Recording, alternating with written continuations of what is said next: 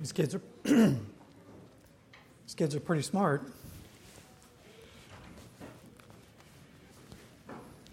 My dad used to tell me I was the flower of our family.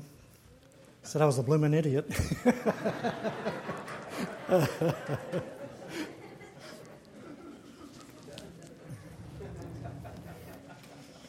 the older I get, the more I think he's right.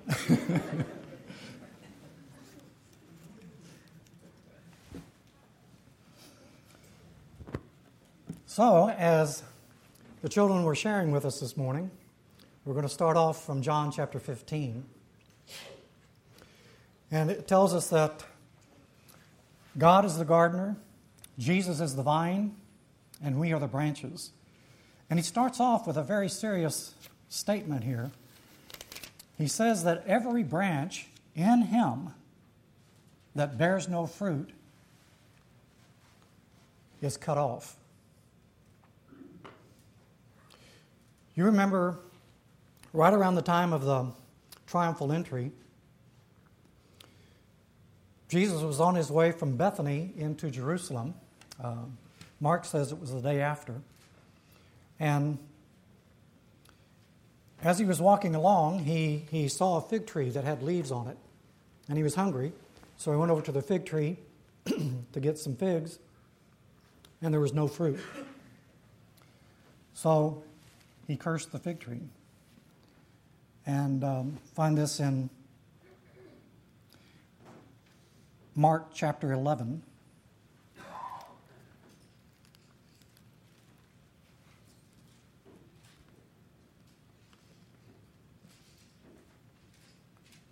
starting at verse 12. The next day, as they were leaving Bethany, Jesus was hungry. Seeing in the distance a fig tree and leaf, he went to find out if it had any fruit. When he reached it, he found nothing but leaves, because it was not the season for figs. Then he said to the tree, May no one ever eat fruit from you again. And his disciples heard him say it. So this tree was cursed. Now, what's going to happen is this tree is going to wither from the roots, and it's not going to take long. Um, the next day, as a matter of fact. In Mark's gospel, Jesus curses the fig tree because it was supposed to have fruit on it. Uh, Mark says that wasn't the season of figs, but the, the way those fig trees are is the figs usually come out about the same time as the leaves. So if you see on that type of fig, so if you see the leaves, then you should expect to find some fruit. It has the appearance of being a fruitful tree. But when he got there, there was none. So immediately in Mark's gospel, this is when Jesus goes to the temple and he begins to cleanse the temple.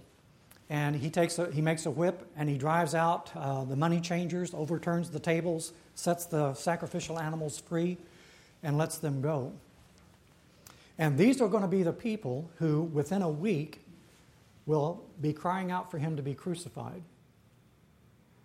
And then the next day, in Mark's Gospel, chapter 11, verse 20, in the morning as they went along, they saw the fig tree withered from the roots. So you've got the, the cleansing of the temple sandwiched between the curse and the death that's there. He goes to the temple expecting the fruit from God's kingdom, and he finds none. So the curse is on those who give the appearance of being fruitful, but in reality, they are not. And this is what John is talking about in John 15. Every tree in me, Jesus says, that bears no fruit is cut off. So it's a pretty, pretty um, sobering thing that he starts off this gospel with, uh, this chapter in John chapter 15. And he continues and he says, okay, so that's the ones that bear no fruit. But then he goes on and says, even if you're bearing fruit, he's going to prune it, prune that vine um, to make it even more fruitful. The word for pruning there actually means he's going to cleanse it, purge it, um, And as Luke, as Luke was sharing this morning, for the tree, it probably wasn't a pleasant experience being hacked on. Um, and yet, what happens is it makes it a better tree stronger, healthier, more beautiful, more productive. So, what happens is you prune branches that have grown too far from the roots.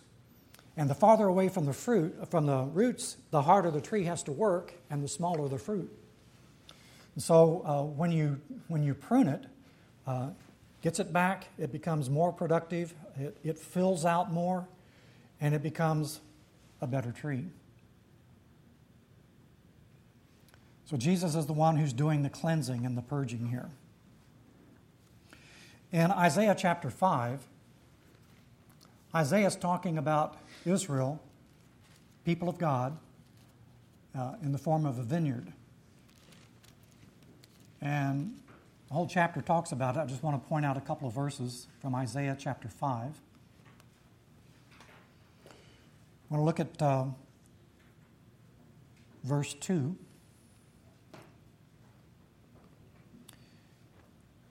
Uh, we'll back up to verse 1. I will sing to, for the one I love a song about his vineyard.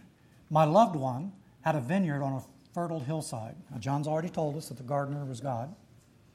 He dug it up, cleared it of stones, planted it with the choicest vines. He built a watchtower in it and cut out a winepress as well. Then he looked for a crop of good grapes, but it yielded only bad fruit.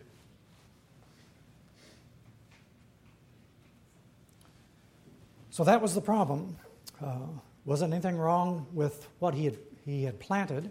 He had everything prepared, everything was ready. But the grapes turned out to be bad grapes, bad fruit. And what happens is that when that happens, um, is when God works within our hearts and within our lives, the goal, His desire is to send His Holy Spirit into our hearts and lives, producing good fruit, fruit for the kingdom. Uh, there's two different aspects to that. One is what He does within us. We call it the fruit of the Spirit. When when the Holy Spirit is at work within us as Christians, producing the fruit of the Spirit or the results, the evidences of the Spirit in our heart and in our life. He's forming the life of Christ in us. And so he tells us fruit of the Spirit is love, joy, peace, long suffering, gentleness, goodness, kindness, and self control. There's nine of them. And he says these are the things that the Holy Spirit is producing in us in increasing measure. The other part of the productivity or the fruitfulness is that through our witness and through our lives, other people will be brought into the kingdom. The evangelism part or missions part, uh, where other people are being brought into the kingdom. So that's the, that's the analogy that's being used here. And Isaiah says God plants Israel, the people of God, in a, a place prepared especially for them. It's ready for them. He puts them there they're His people. He's revealed Himself to them. He's created them as a people. He's protected them, guarded them, provided for them. And so He goes to them and He looks for fruit. And instead, He gets wild grapes, grapes that aren't good for anything. And so, this is part of what's going on in John 15. Every branch that produces fruit, it's pruned it's cut. It's, it's, he's working with us to make us productive in bearing good fruit.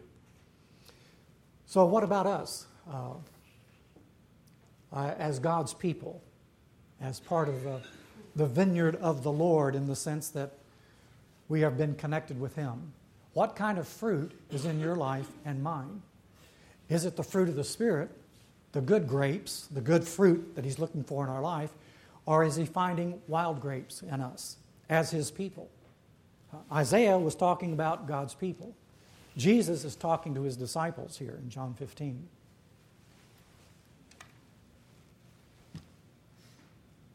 So he's going to, to cleanse and to purge,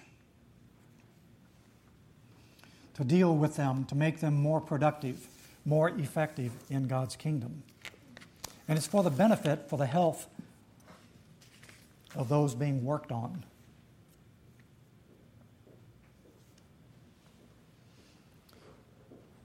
Uh, later on in Isaiah chapter 5, he continues in verse 6.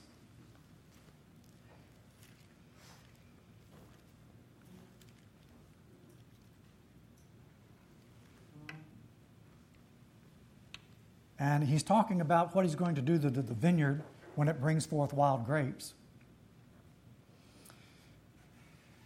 He said, What more could have been done for my vineyard than I have done for it? When I looked for good grapes, why did it yield only bad? Now I will tell you what I'm going to do to my vineyard. I will take away its hedge, it will be destroyed. I will break down its wall, it will be trampled. I will make it a wasteland, neither pruned nor cultivated, and briars and thorns will grow there. So he's saying that what happens is when God's judgment comes, uh, the land becomes a wasteland, neither cultivated nor pruned.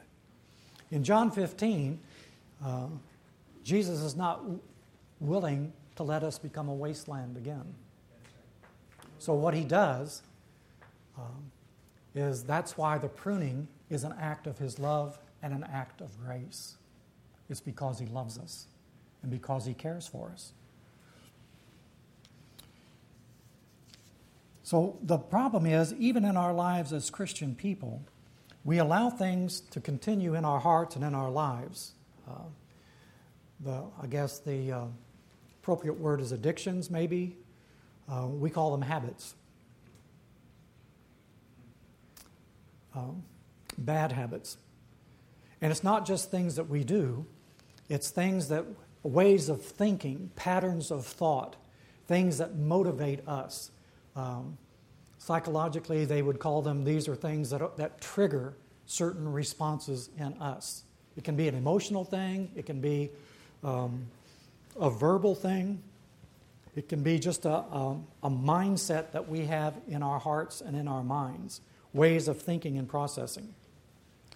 Uh, we can give clinical names to it. We can, we can call it uh, aggression. We can call it um, dependency. We can call it um, depression, all kinds of different names greed, lust.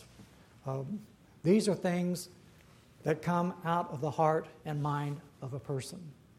And it's ways that we have are thinking and responding and dealing with things around us. And for the most part, uh, many of those things are negative. So these are the things that God is working on because too often in our lives, because these things are pleasing to us or we're familiar with them at least, we encourage the very things that will ruin us. And because that is what we are and what we do, we need an expert correction and discipline in order to refocus on something that is more life producing within ourselves and with other people. And so God steps in in the hearts of his children, people who are connected to the vine, and he begins to work within our hearts and within our life this pruning activity. So, what does this pruning activity look like? In Hebrews chapter 12, it tells us, verses 1 through 13. Therefore, since we are surrounded by such a great cloud of witnesses, he's just given us chapter 11, which is that great catalog of the faithful ones in the Old Testament. So he's given us lots of examples there in chapter 11. And he tells us these are a great cloud of witnesses giving testimony, uh, bearing witness to the faithfulness of God in dealing with us. And he's got the, all of these people who have gone before us that are telling us look at their lives and see the changes which God did in them and the fruit that it produced in their lives. And so he's saying, We've got all of these examples, this great cloud of witnesses.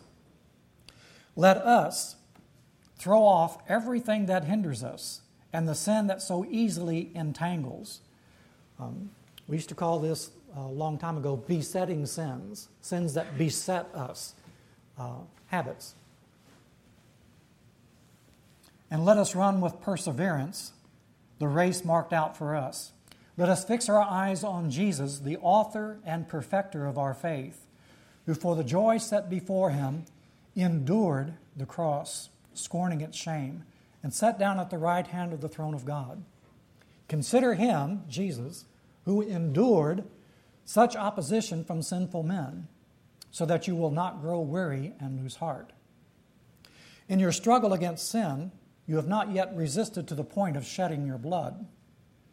And you have forgotten that word of encouragement that addresses you as sons. My son, do not make light of the Lord's discipline, and do not lose heart when he rebukes you, because the Lord disciplines those he loves, and he punishes everyone he accepts as a son. Endure hardship as discipline. God is treating you as sons. For what son is not disciplined by his father?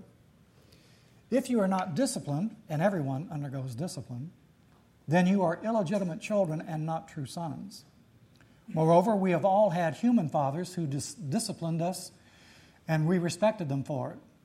How much more should we submit to the Father of our spirits and live?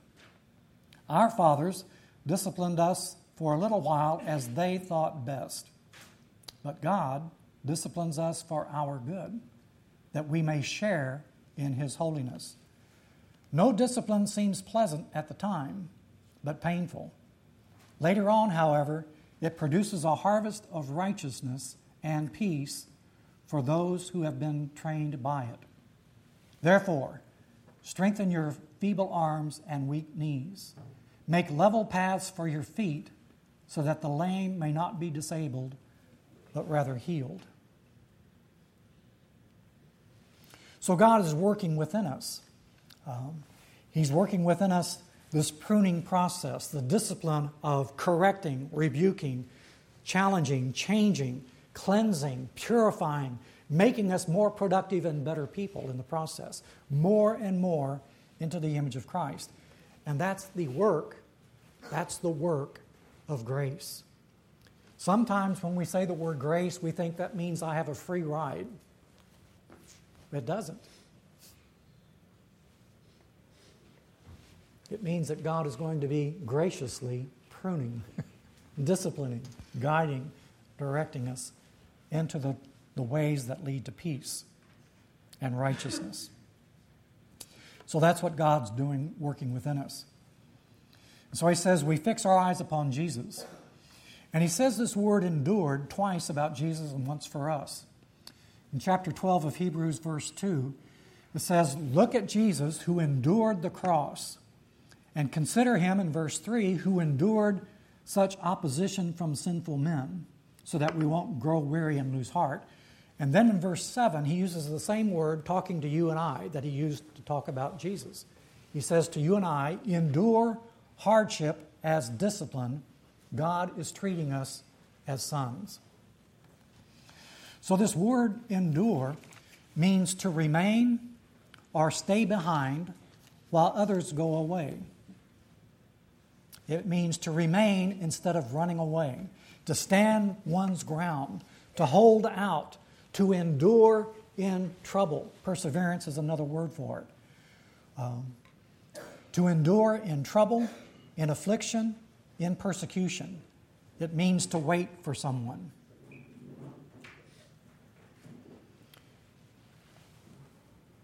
So the Old Testament tells us not to follow the crowd in doing wrong. We are to stay faithful when everybody else isn't. Uh, you remember the Garden of Gethsemane.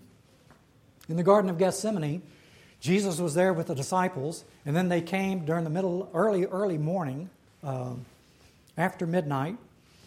In the darkest time of the night, the disciples were asleep, and all of a sudden, these guys show up with torches and spears and swords and kind of a, a, a rabble mob type of thing that group that was there.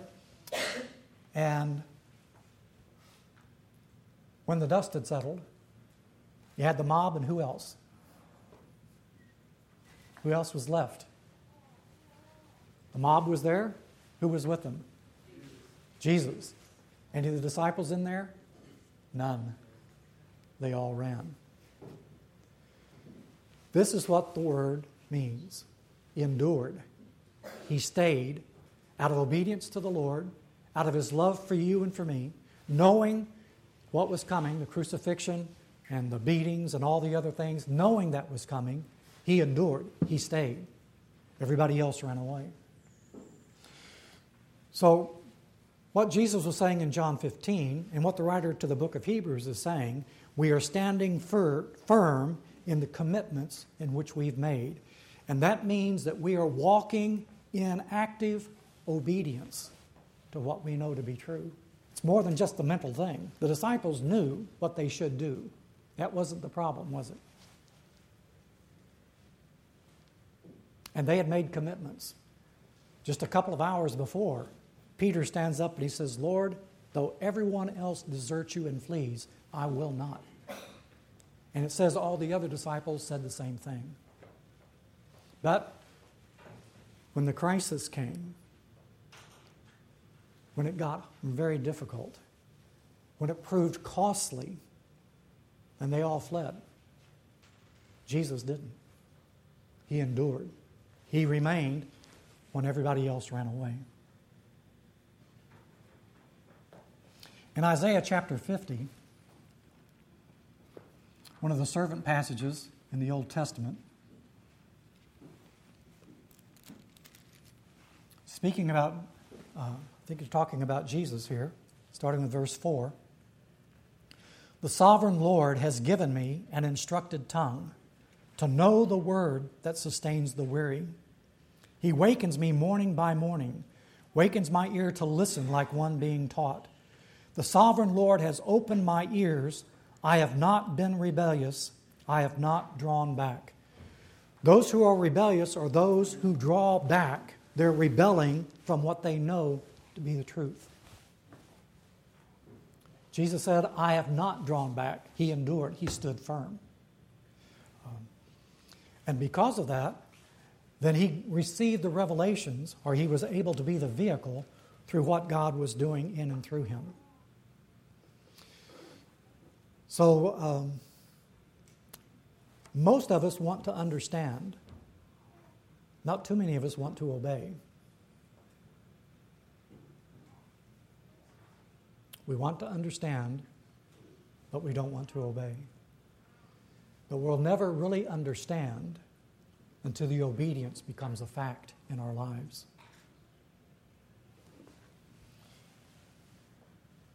So the writer of Hebrews is telling us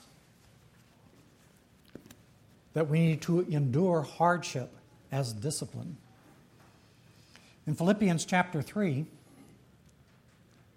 Paul, writing to the church at Philippi, he's been talking about losing everything for the sake of Christ. And he says that was no that wasn't a great deal for him because he realizes the value of what Christ has offered to him. And so he says in verse 8, uh, well, let's back up to verse 7. Whatever was to my profit, my benefit, I now consider loss for the sake of Christ. What is more, I consider everything a loss compared to the surpassing greatness of knowing Christ Jesus, my Lord for whose sake I have lost all things. I consider them rubbish, that I may gain Christ, and be found in him, not having a righteousness of my own that comes from the law, but that which is through faith in Christ, the righteousness that comes from God and is by faith. I want to know Christ and the power of his resurrection and the fellowship of sharing in his sufferings, becoming like him in his death and so somehow to attain the resurrection from the dead. What Jesus is talking about in John 15, the pruning, and what the writer of Hebrews is talking about, the discipline that's taking place, this is the fellowship of Christ's sufferings. Uh, it's the same kind of thing, the suffering that comes to us because we are walking in obedience to the will of God. Those are the people who are going to stand with him when the crisis comes. Now, the disciples failed the first time, but because of God's grace and mercy, He gives them a second chance, doesn't He? Like He does us. Comes looking for us, the Good Shepherd. And in John 21, Jesus goes looking for those disciples who were out fishing because they didn't know what to do then. They was confused and they didn't know what the Lord expected of them. They knew he had risen from the dead, they had seen him, they had talked with him, but they didn't know what he expected. So they just went back to the old ways of doing things. And Jesus went looking for them again. And if you read the, the call of Peter in the Gospel of Luke, when Jesus initially called him, and then you read John 21, you see that they are very, very much parallel in the location and in the call itself and in the events surrounding that call. Took him right back to the place where he initially met him and called him again. God's grace. In between those two callings was the pruning and the disciplining of walking with Jesus. And so he comes looking for him and calling him again.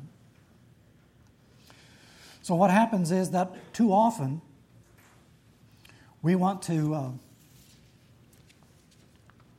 to hide behind our ignorance and say, Well, I didn't know, or it's better not to know.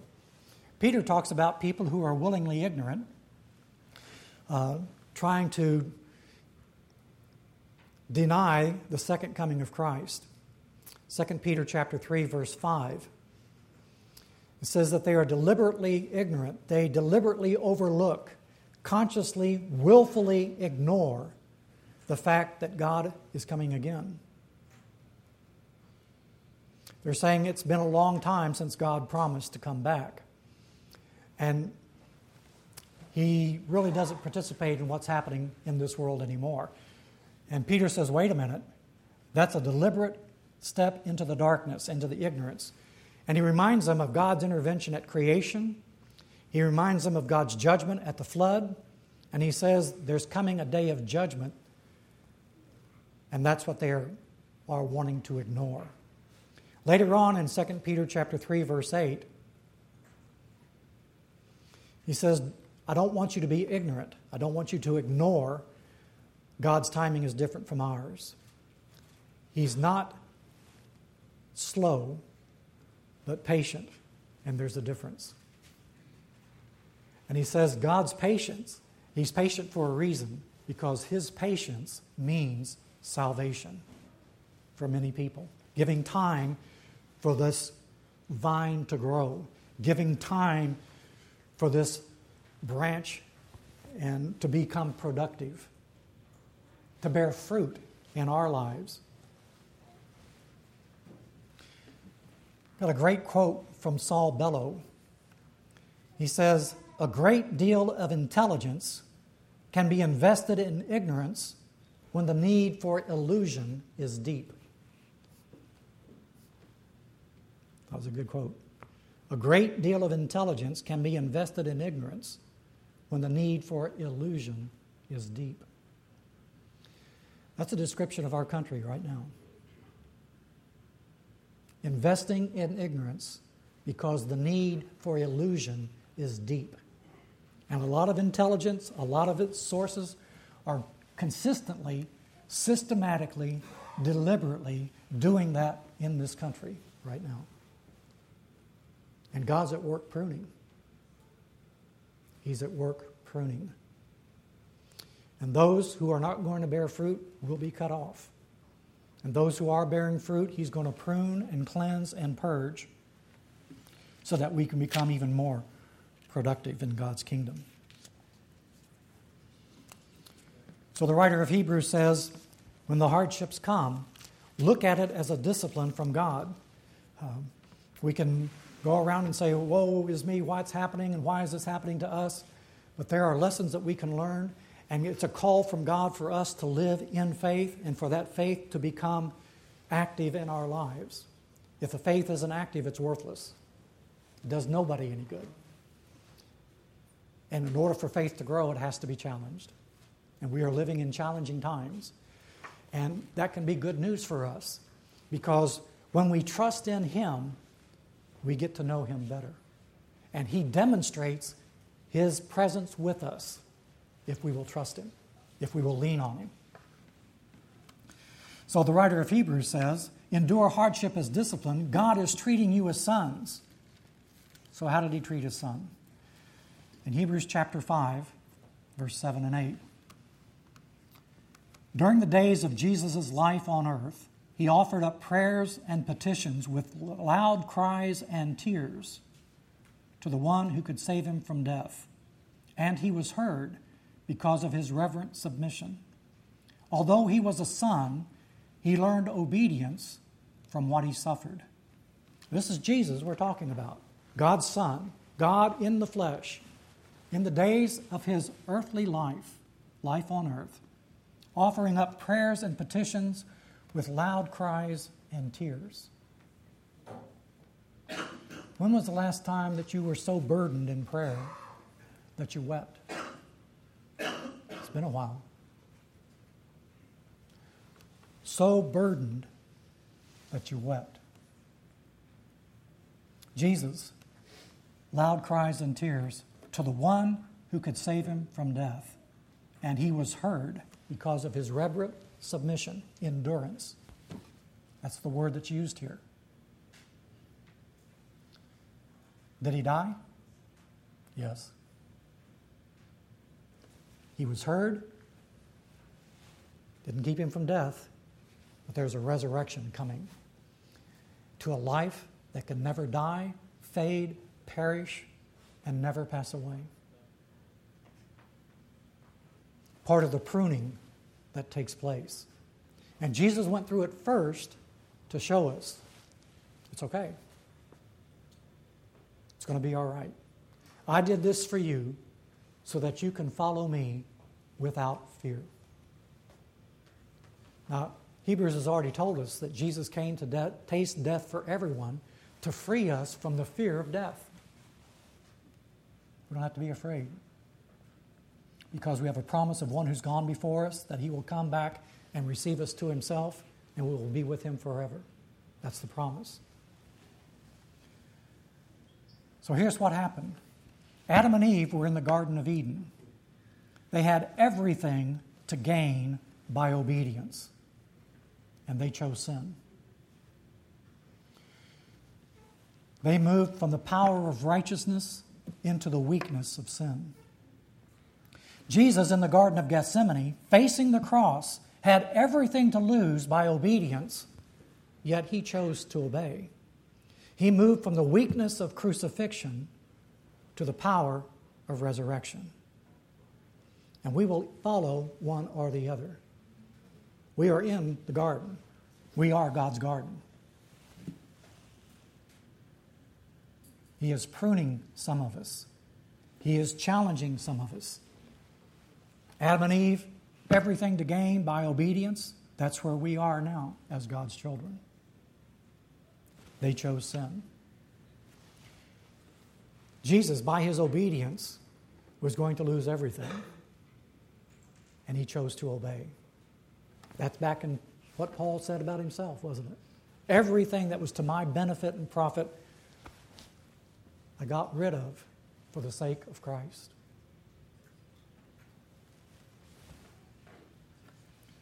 So, Hebrews chapter 12. He tells us no discipline seems pleasant at the time, but painful. Later on, however, it produces a harvest. That's the fruitfulness that Jesus is talking about in John 15. A harvest of righteousness and peace for those who have been trained by it. Therefore, writing to the church, Strengthen your feeble arms and your weak knees. Make level paths for your feet so that the lame may not be disabled, but rather healed. Even if we are lame, if we are walking this path of obedience, what happens is even as we're walking in obedience, the healing is taking place. We're becoming stronger, we're becoming more whole, we're becoming greater. So, this is uh, what Isaiah was talking about, even the, the young will grow weary and tired, but they that wait upon the Lord mount up with wings like eagles.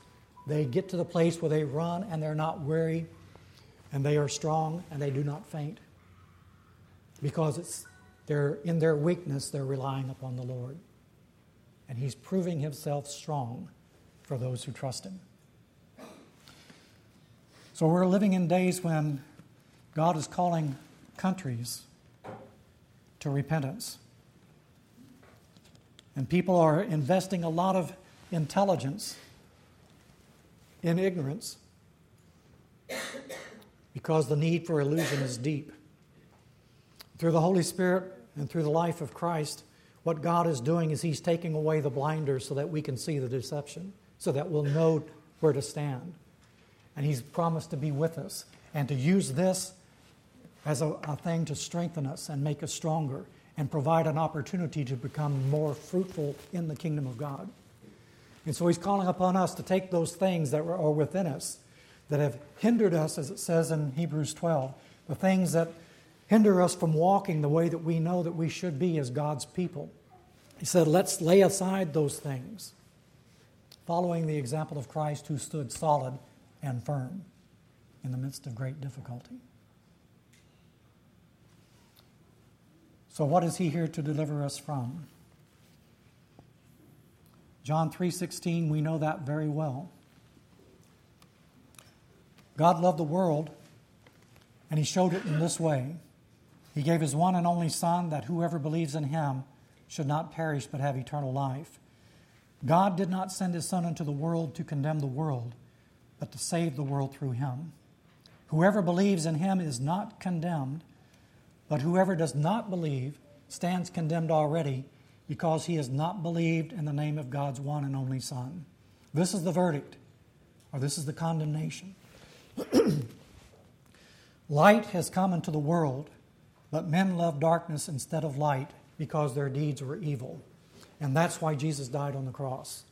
For us as Christians, because even in the church, many times, we love darkness instead of light. Those are the sins that entangle us so easily. And that's what he came to deliver us from. Let's pray. Father, we're so thankful that because of your love, you discipline us. You prune us, shape us, mold us, get rid of the dead wood, the unproductive parts the parts that appear good, and yet all they do is sap our strength, sap our motive, sap our resources on things that only produce death. And through the discipline of your loving pruning, you're separating us from those things. It's painful, it's not a pleasant thing. But what happens, what we gain through that, is maturity, revelation, relationship in a deeper way with you, fellowship with you, and a participation in a life that is a resurrection life that no one can take from us. And for that we give you thanks. In Jesus' name, amen.